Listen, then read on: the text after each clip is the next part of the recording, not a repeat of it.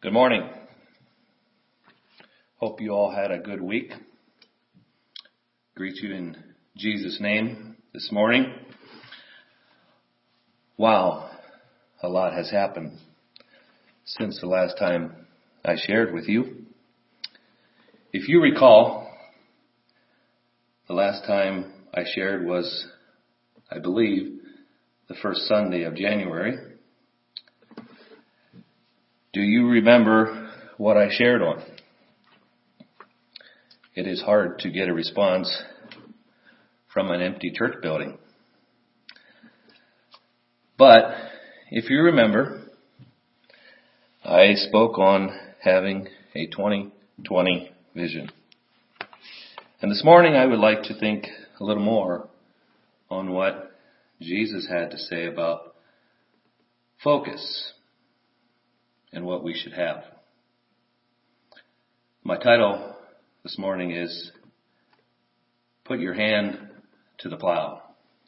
As you can see by this picture I have here, it's a picture of a man working hard, plowing with some oxen.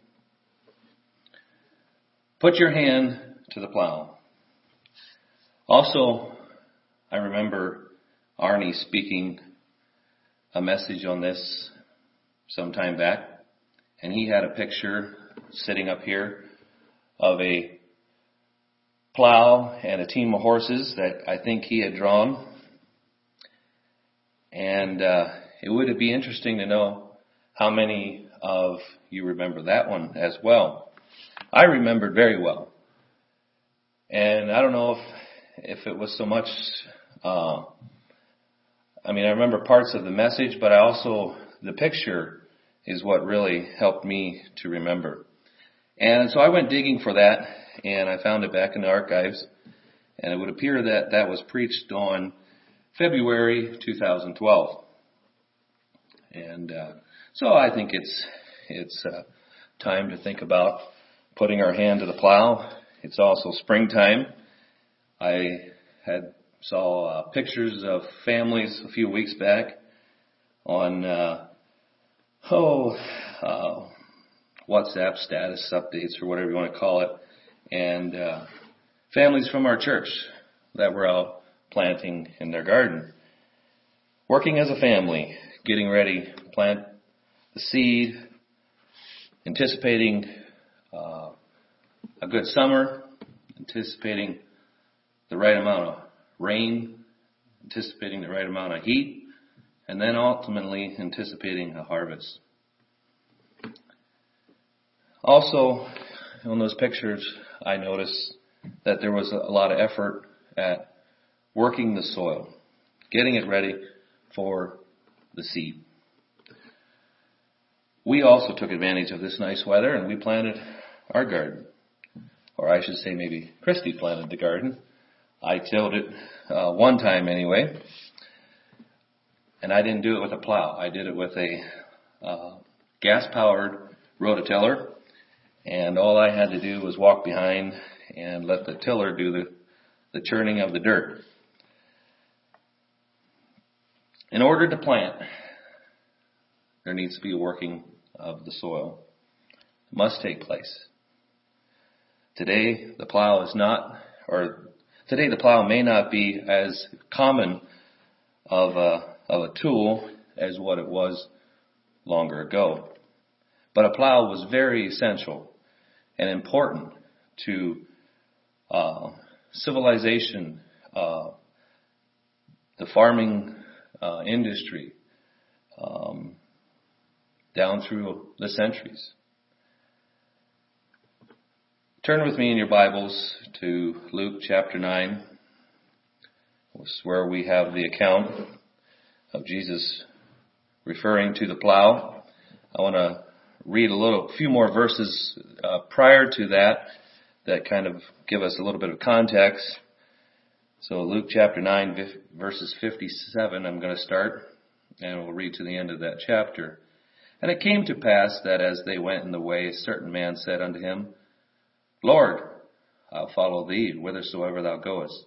And Jesus said unto him, Foxes have holes, birds of the air have nests, but the Son of Man hath nowhere to lay his head. And he said unto another, Follow me. But he said, Lord, suffer me first to go and bury my father. Jesus said unto him, Let the dead bury their dead, but go thou and preach the kingdom of God.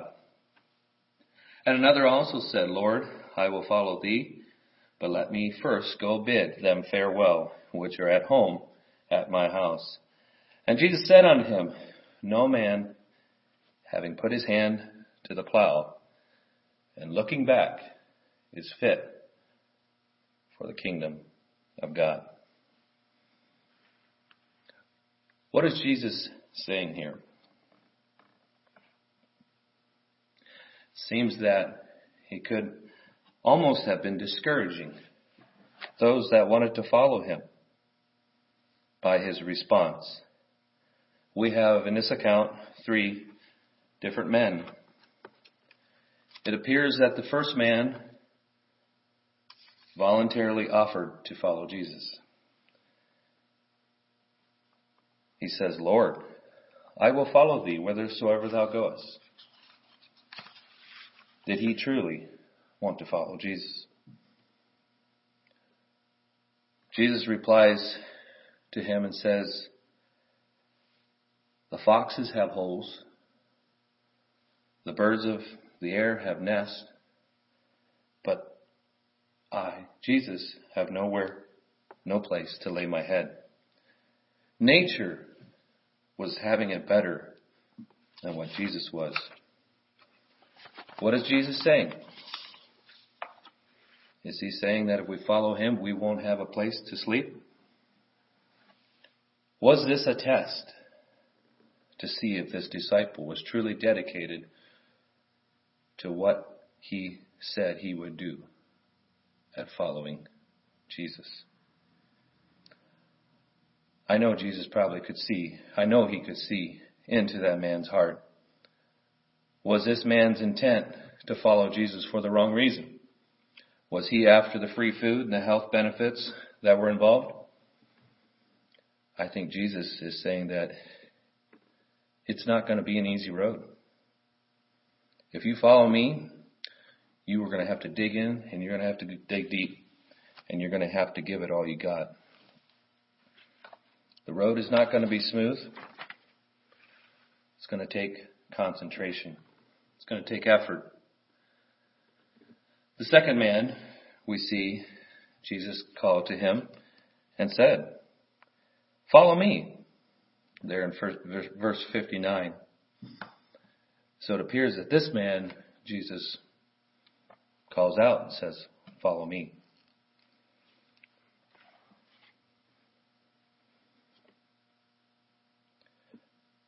This man had a good reason, right? He said, Let me go bury my father. There is some speculation into this man's intent. Was this man referring uh, to the idea that uh, his father may have still been alive and he wanted to go back and be with him and when he did pass away, then he would follow Jesus. He wanted to take care of him first and then follow. Or was this man just putting the whole thing off and ready and really had no intention of following Jesus and was just projecting a reasonable excuse to give him time to get out of an immediate situation?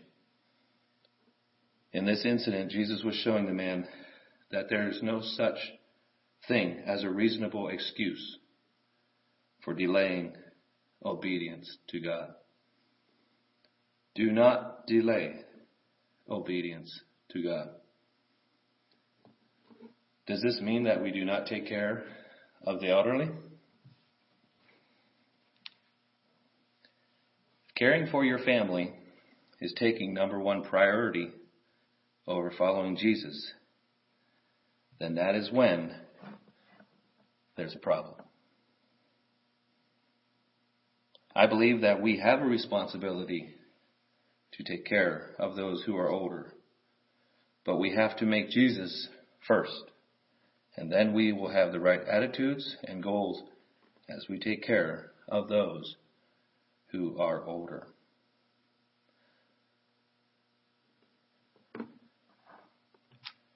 So, the takeaway is that we follow Jesus first, and we still probably will have the privilege of caring for those who are older. When God calls, we are to follow Him wholeheartedly, without any distraction, without any delay, and even Family obligations need to take a back seat to the purpose of God's kingdom. The third man appears to have said he will follow, but I need to take care of something at home first. Is that wrong? Devotion to others, even those dearest to us, must come second to our devotion to God.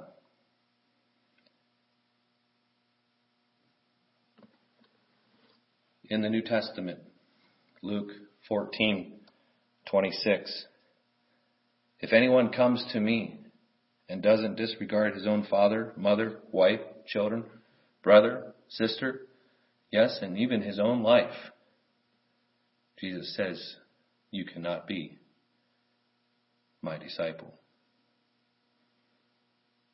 And then Jesus goes and gives us the example of the plow found in verse 62. And Jesus said unto him, No man having put his hand to the plow and looking back is fit for the kingdom of God. It makes sense that Jesus would use a farming, a farming analogy as that was their way of life. It was something that they could connect with. It's something that I can connect with, something I can relate with. When Jesus was at the shore in the fishing, fishing villages, he used stories that pertain to fishing, and people could relate with it. His audience here could relate with this analogy. And I'm glad that he used this analogy. So if we put our hand to the plow and are looking back, Jesus says, we are not fit for the kingdom of heaven. We're not fit for his service. We are distracted we are self-absorbed. You want to be fit for the kingdom of heaven? Is that your desire this morning? I hope it is. It's my desire. First, let's look at the kingdom of heaven. Obviously, this is referring to the two kingdom concept of God's kingdom, the kingdom of light, and then we have the contrast of Satan's kingdom, the kingdom of darkness. You cannot be in both kingdoms. You're either in one or the other. If you want to be involved in God's kingdom, you will have to put your hand to the plow. And you will have work to do. And there will be enough work for everyone to do.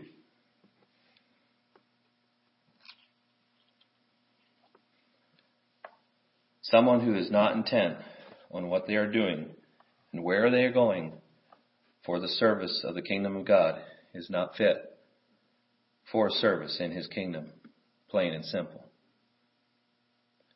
Now, when plowing, you are taking dirt that may be hard, it may be wet, it may be weedy, and you are preparing it for something better.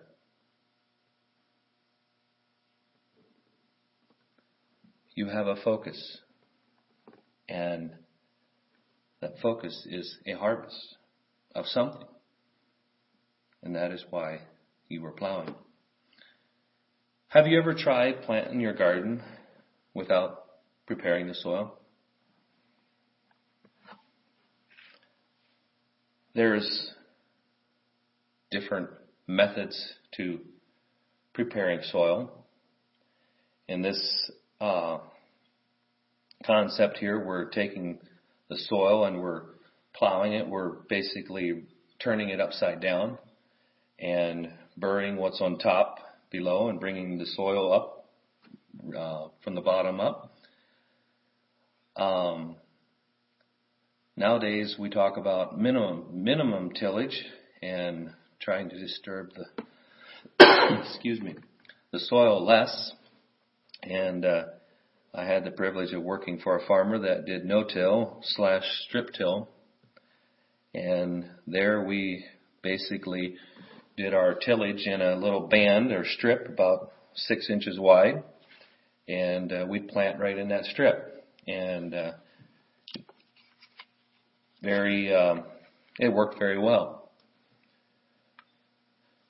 Last year, we had a very wet spring, and it required some work. Uh, preparing the soil, airing the soil out, even if it was a little wet, it seemed like you had to work it to dry it out. Have you ever tried planting seeds into a weedy patch of ground? Very simple, but it doesn't work. But why do we make it so difficult? Sometimes. Jesus says, you put your hand to the plow, don't look back. It takes concentration. It takes concentration to plow. I've never had the privilege to plow with a plow like that, but if you notice that that man there, it looks like it's taken him some effort, some concentration at running that plow. I would believe if you did that all day, you would be uh, exhausted. Um, if you did it long enough, you wouldn't be sore, but I'm sure for me it'd be sore the first day. It takes work. If you are a farmer, you know the stakes are high for getting the plowing straight. Now, I've never plowed with GPS, but I had GPS and GPS gives you an advantage of steering your tractor while you can look back. And your rows can be straighter than if you did it manually by hand. But before I had GPS, I would sit in my seat in my tractor and there was a hood ornament on the front of the tractor and I would sit there and I would look straight through the windshield to the front of my hood, line it up with my mark or whatever I was using for my guidance, and it took full concentration. Um, depending on how you would sit, you would find out by the end of the day that you slouch to one side, one side would be closer than the other side. And so then you would have to Remember, sit straight. Keep your posture. Took concentration to get the rows straight.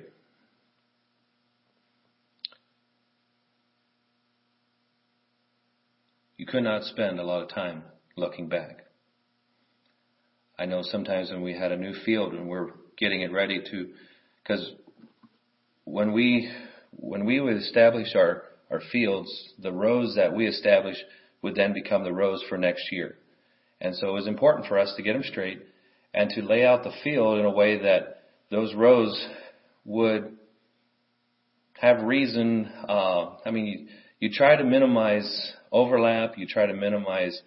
Uh, we were 16 rows. I mean, it was a pain when you got to the end of the field. It was really neat if you could get to the end of the field and you had a full width of 16 rows. And some fields worked that way but some didn't. You'd have eight rows or you'd have ten rows and and then maybe there'd be point rows, they would kind of come in. That's where being straight was important.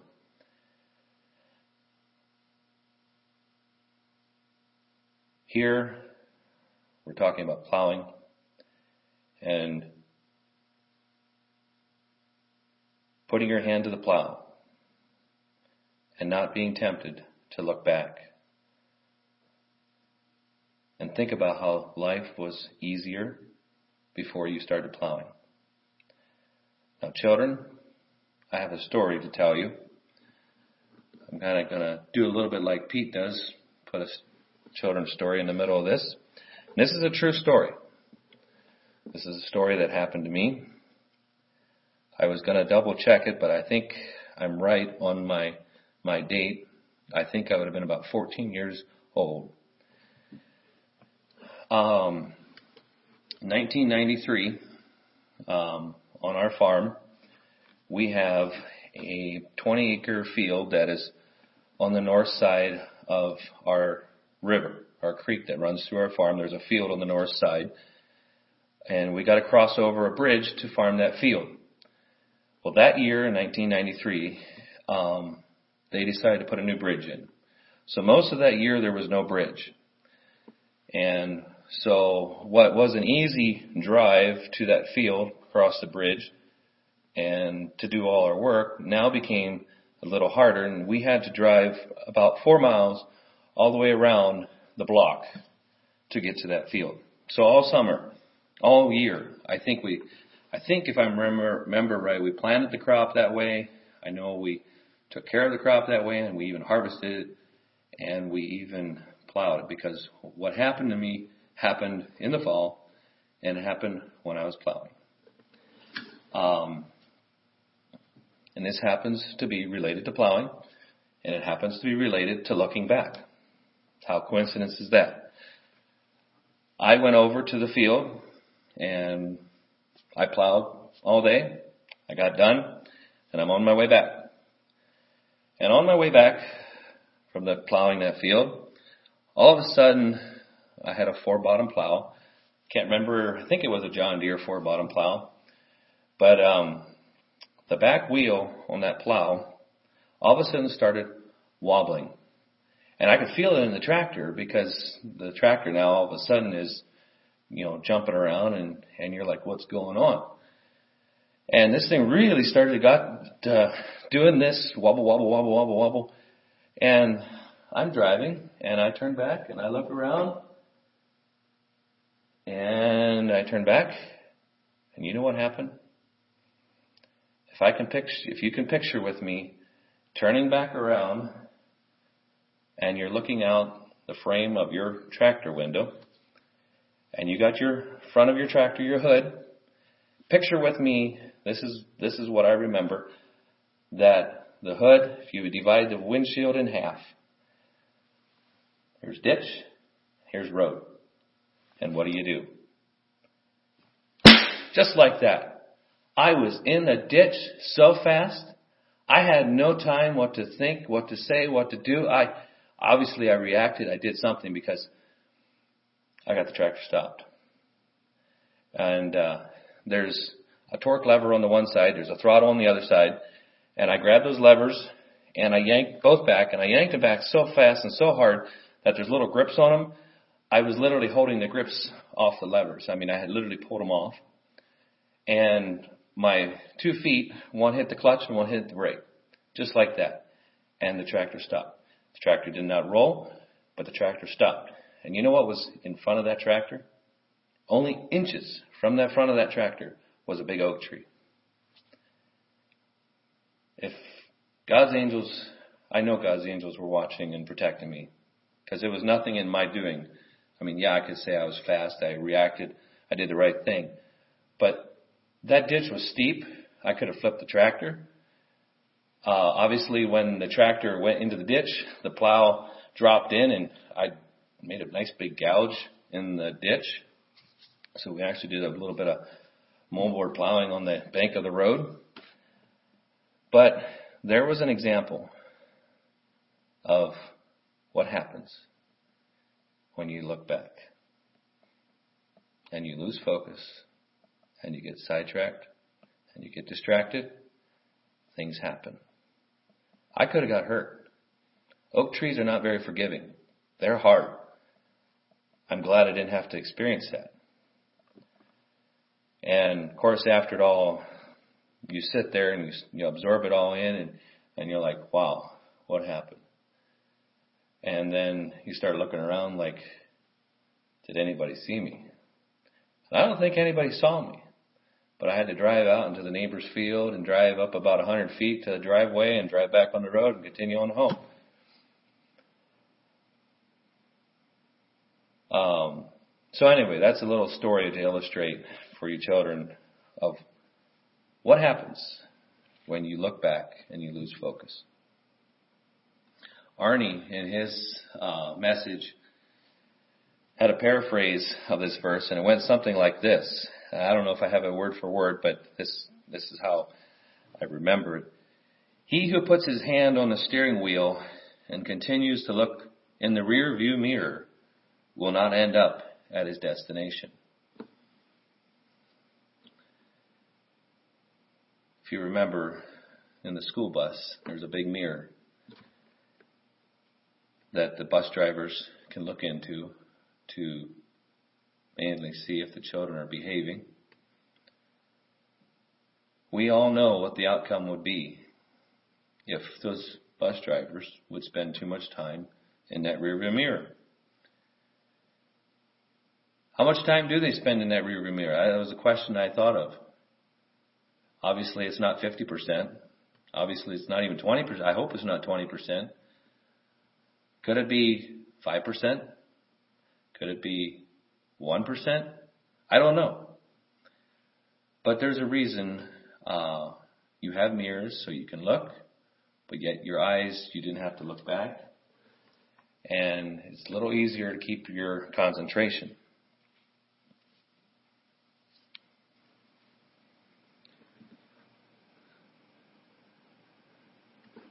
We give up all hold on earthly comforts and securities, including the comfort and security of where we live.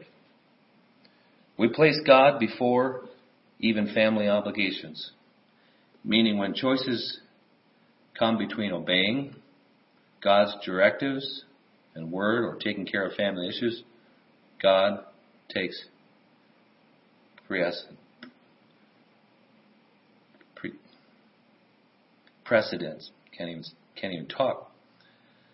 We focus on where we're going in service to God and keep our attention on the task at hand.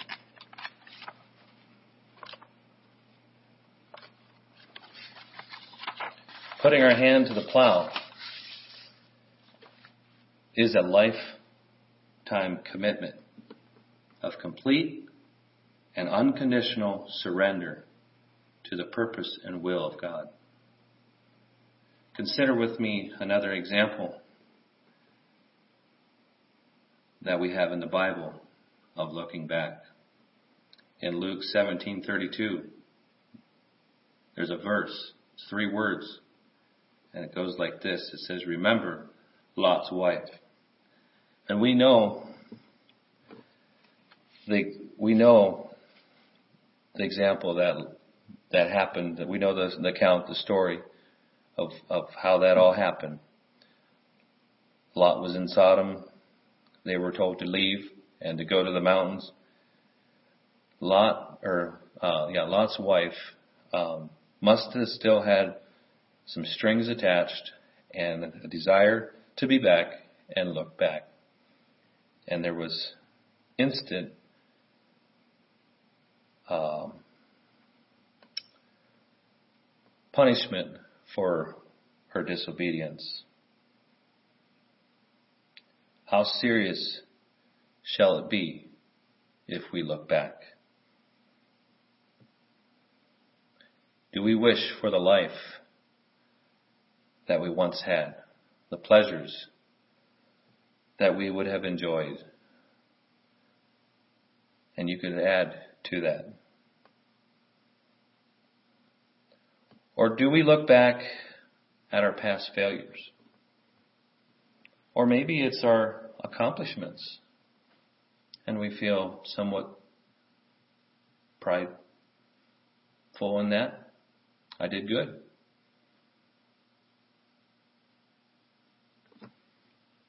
I can relate with looking back.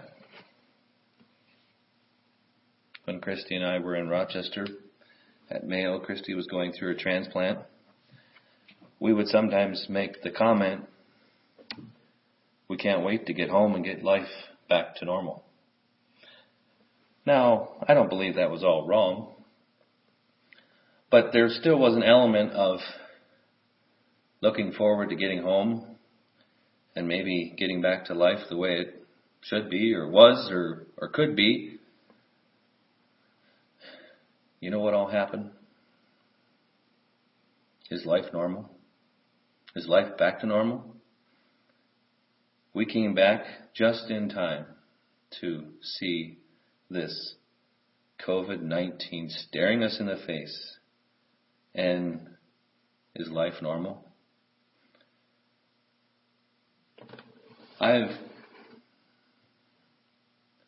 I guess this message has challenged me in the fact that,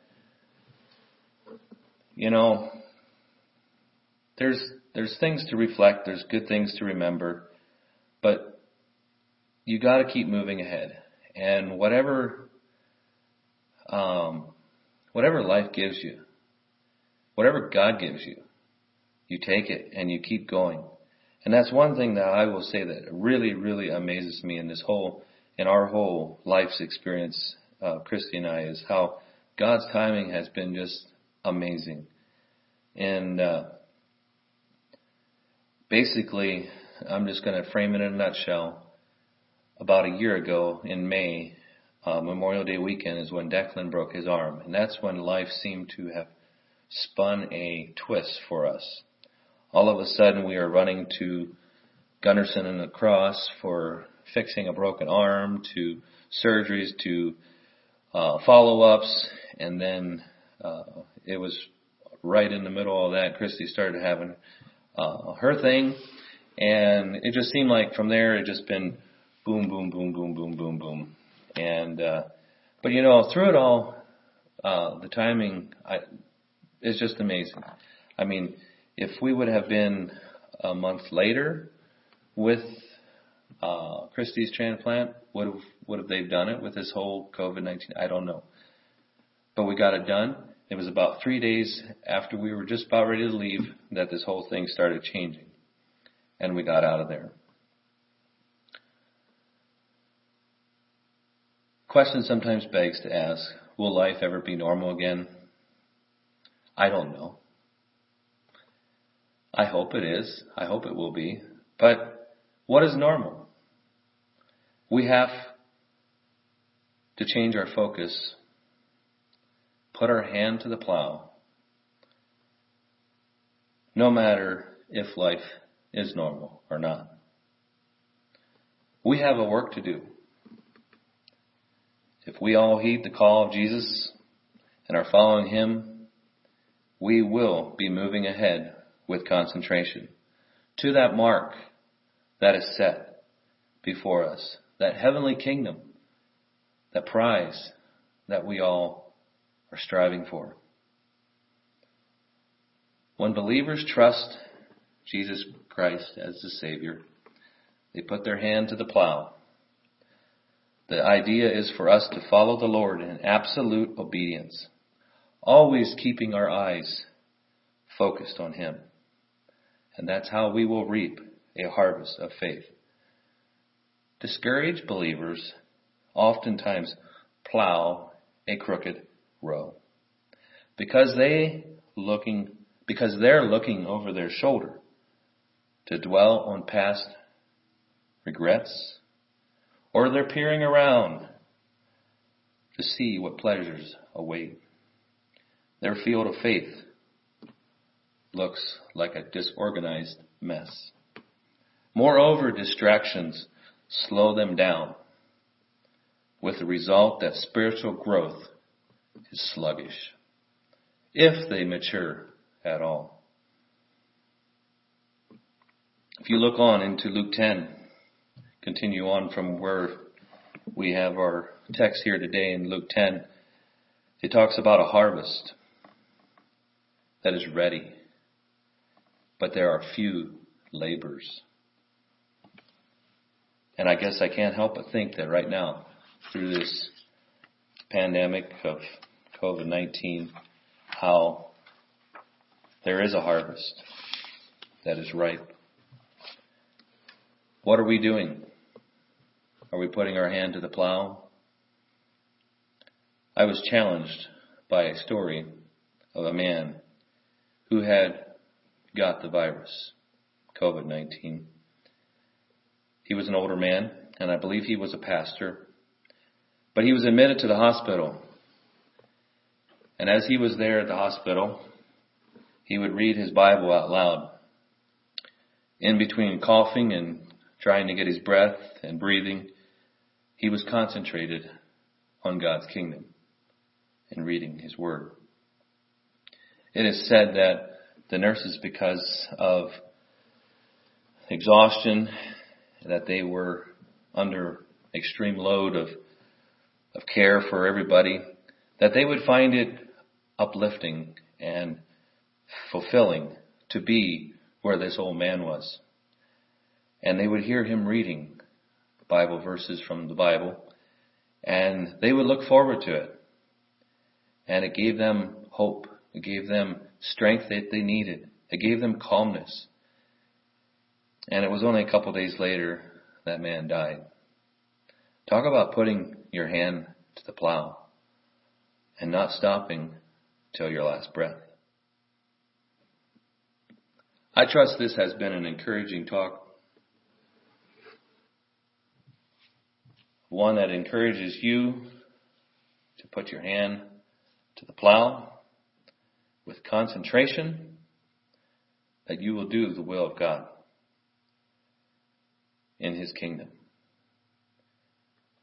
Forget about ourselves, my problems, your problems. They become pale in the light of God's work. A good farmer doesn't look back once he puts his hand to the plow. Jesus used this analogy to teach us that if we are to be his disciples, we must make a complete break with all loyalties that hinder our relationship with him. Total allegiance to God is a principle that is rooted in the Old Testament. The Israelites, the children of Israel, when they were freed from the slavery of Egypt and were going through their uh, desert experience began to long and remember the days that they enjoyed fish and cucumbers and melons and leeks and onions and garlics of Egypt. In Numbers 11, 5 and 6, you can find that. God was greatly displeased. And he judged those people for that. And their looking back and lack of commitment to him. Today, people who cling to old sins and have a worldly pleasure they enjoy being, enjoy becoming Christians cannot be loyal disciples of Jesus. We need to repent and believe in Him. And we become citizens of a new kingdom. And we break with the sins of the past. Discipleship means no looking back. Closing, I want to tell a little story of a boy that related this uh, example of a plowing. Plowing straight r- furrows, what plowing a straight furrow was easy, I thought. I didn't need my father or grandfather telling me what to do. The first, the first furrow plowed was the most important. It was to be straight especially when you had acres of land to plow. Each time back and forth, you had to put the right wheel of your tractor into that furrow you had just plowed. This was your guide. If you got the first furrow straight, the whole field would end up straight and square. If you got the first furrow, the furrow crooked, every pass you made was then crooked. This resulted in more time and work at the end of the job trying to square what was crooked. Well, Dad had this notion that you should never look back when plowing. You should pick out a spot such as a tree or a fence post at the other end of the field, sometimes hundreds of yards away. And never take your eye off of it. Keep focused and look. But don't look back. I thought, how dumb. How are you going to know if you are plowing straight if you don't look back sometime to see how you're doing? Throwing dad's advice out the window, I decided to do it my own way. Just once, looking back. I tried to make a straight furrow. Problem is, you can't steer very well looking back. You keep trying to jerk the wheel one way to the other to overcompensate. You can't straighten out something that's crooked. Ecclesiastes 1:15. The words of Christ popped out at me as I read the Bible one day. No man having put his hand to the plow and looking back is fit for the kingdom of God. Dad's advice was from the Lord. Too many of us try to steer our lives looking back. We look back and blame our crookedness on our bad home life, our environment, our circumstances, our abuse, parents, teachers, church, or society. Rather than forgetting those things and going on, go forward. Jesus said, don't look back. Paul gave us an example. Brethren, I count not myself to have apprehended, but this one thing I do, forgetting those things which are behind and reaching forth unto those things which are before, I press toward the mark for the prize of the high calling of God in Christ Jesus. Philippians 3, 13 and 14. I trust that this has been a challenge to you. It's been a challenge to me. And I want to do better at putting my hand to the plow and not looking back. Let's pray. Lord, just thank you for this time that we can come to you. Thank you for the lesson that you gave us of the plow. Lord, I just pray that you would be with each one where they're at this morning. I just pray that you would suit a blessing to each need. You know each heart, you know each life, you know the struggles and the trials and everything that everyone is going through, Lord. I just pray that you would be very near to us through this time. Give us the strength that we need and encouragement. Help us to put our hands to the plow and to be committed to you and your service and your kingdom, that we would be laborers for you and helping to uh, bring those in that are lost. Just go with us and ask your blessing on us in each one. In Jesus' name, amen.